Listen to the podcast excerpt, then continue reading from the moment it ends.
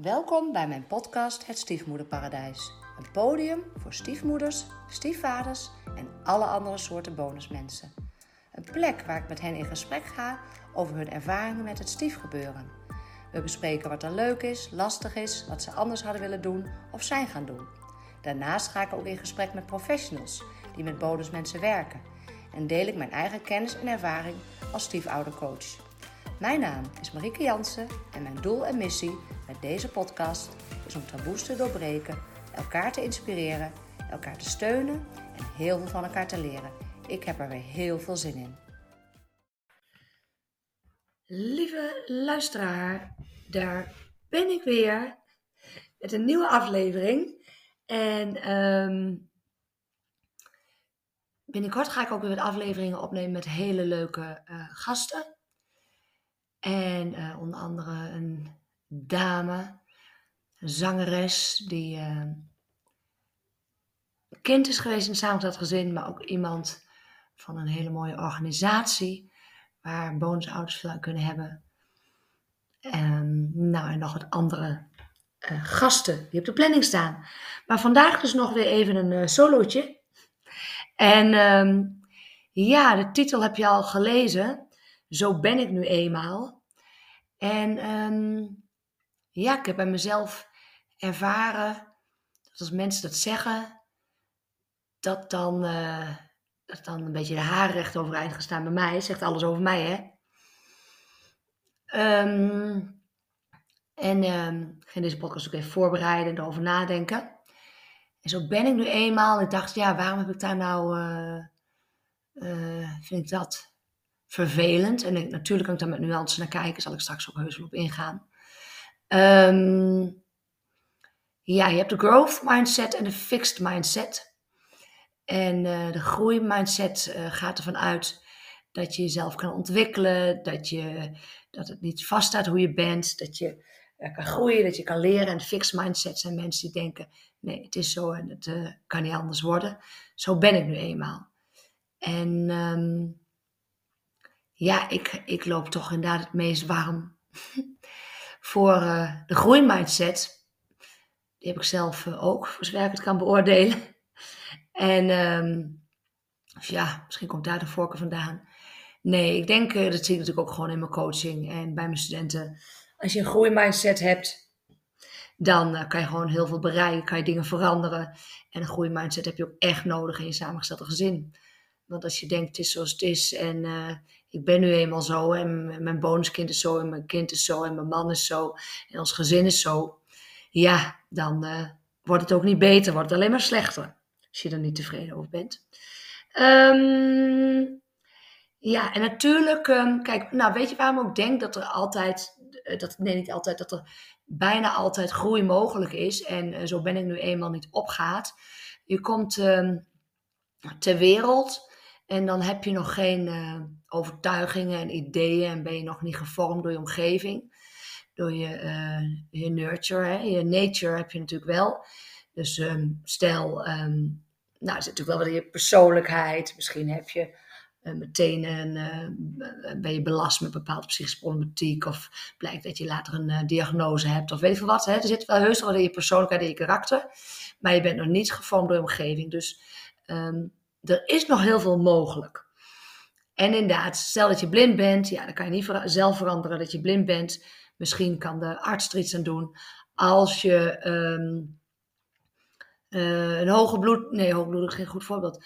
Als je een uh, hand mist, ja, uh, zo ben ik nu eenmaal, ja, dat klopt.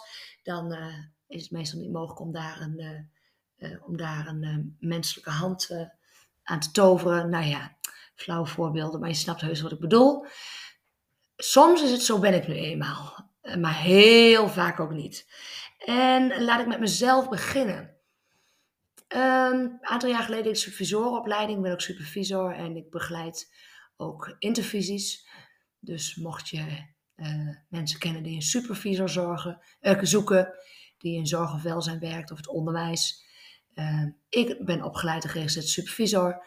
Mocht je in welzijn of zorg werken en begeleide intervisie willen, ik begeleid ook intervisies. Nou, dus even reclame tussendoor. Uh, oh ja, en ik deed de supervisorenopleiding. En uh, een aantal jaar geleden, op Windersheim, en moest ik ook een afstudeeronderzoek doen op basis van een ervaring in mijn praktijk, supervisiepraktijk. En um, um, ja, toen kwam er naar voren op een bepaald moment dat ik ruimte innemen lastig vind. Nou zullen jullie denken, nou, sorry Marieke, uh, je lult alleen maar over jezelf in die podcast van je. Nee.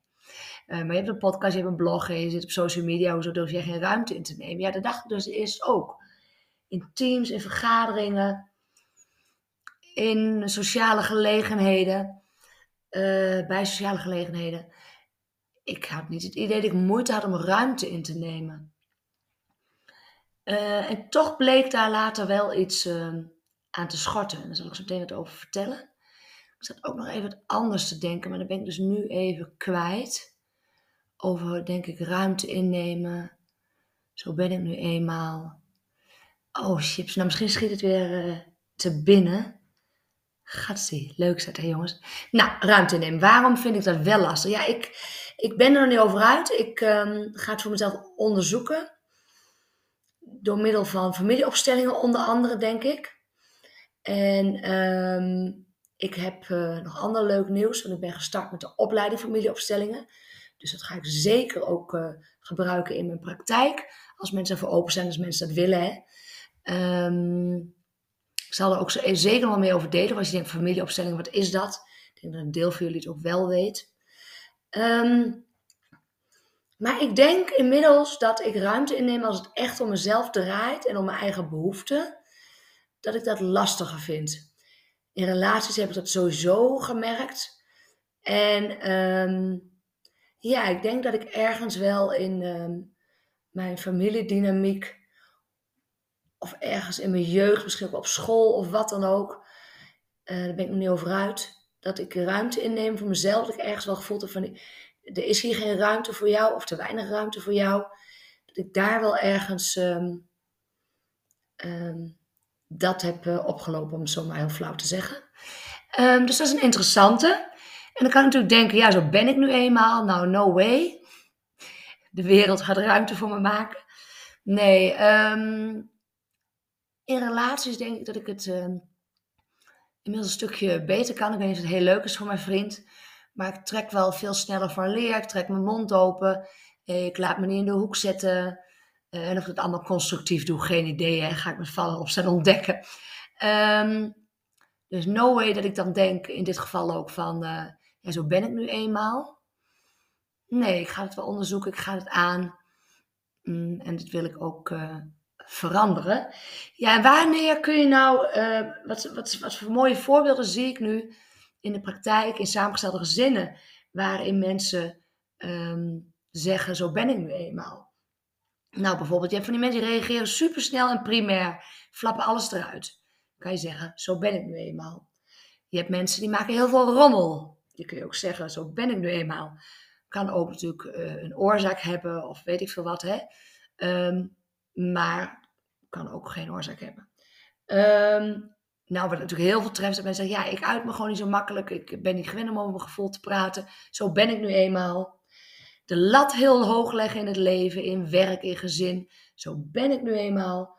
Nee, complimenten geven, nee, dat doe ik nooit. Complimenten ontvangen vind ik hartstikke moeilijk. Zo ben ik nu eenmaal. Nou, geen nee durven zeggen, uit contact gaan. Zo ben ik nu eenmaal. Nou, ik kan nog wel uh, twaalf uur doorgaan, denk ik. Maar dat zijn denk ik wel hele mooie voorbeelden van als er geen uh, uh, duidelijke oorzaak voor is. En die kan natuurlijk wel in je jeugd liggen. En daar zijn familieopstellingen natuurlijk ook heel mooi voor om daarmee aan de slag te gaan. Maar er zijn natuurlijk wel voorbeelden waarvan je kan roepen, zo ben ik nu eenmaal. En daarmee gooi je de deur knoepers hard dicht. En draai hem zo ongeveer op slot uh, met drie hangsloten erop. Of je kan zeggen, oké, dit is een eigenschap van mij. Dit doe ik. Dit werkt niet dit helpt mijn gezin om zeep, mijn relatie om zeep. Dit veroorzaakt spanning. Uh, ik word er zelf niet blij van. Het levert mij niks op. Misschien was ik tot nu toe zo. Maar vanaf nu ga ik ermee aan de slag. Ja, en dan zet je de deur weer open. En dan is het maar op een kiertje. Hè? En kijk je af en toe heel voorzichtig om het hoekje. Van oké, als ik de deur open zet naar... Uh, ik ga vaak een nee zeggen oké, misschien ga ik heel makkelijk uit contact met mijn partner. Maar eh, de eerste stap wordt dat ik het contact, als ik zover ben, ook weer aanga. Ehm, oké, ik leg de lat misschien hoog. Maar bij beetje bij beetje durf ik door de deur te kijken omdat die open staat. En ga ik kijken hoe ik de lat beetje bij beetje iets lager kan leggen. Oké, ik vind uiten moeilijk. Maar ik ga een weg zoeken hoe ik beetje bij beetje. Ja, ik doe altijd alles in kleine stapjes, jongens. Want dat werkt het allerbeste. Me toch kan uiten. Ehm, ja, dat is ook wat ik gewoon veel in de coaching zie. Mensen komen natuurlijk bij me omdat ze vastlopen. Lopen vast in uh, gedrag wat ze gewend zijn, in oud gedrag, in aangeleerd gedrag. Gedrag wat ze altijd heeft geholpen, maar wat ze uiteindelijk niet uh, voldoende meer helpt. Of in ieder geval niet in hun stiefgezin helpt, niet in hun relatie helpt. Um, dus, zo ben ik nu eenmaal. Ja, wees daar eens knijten kritisch op voor jezelf.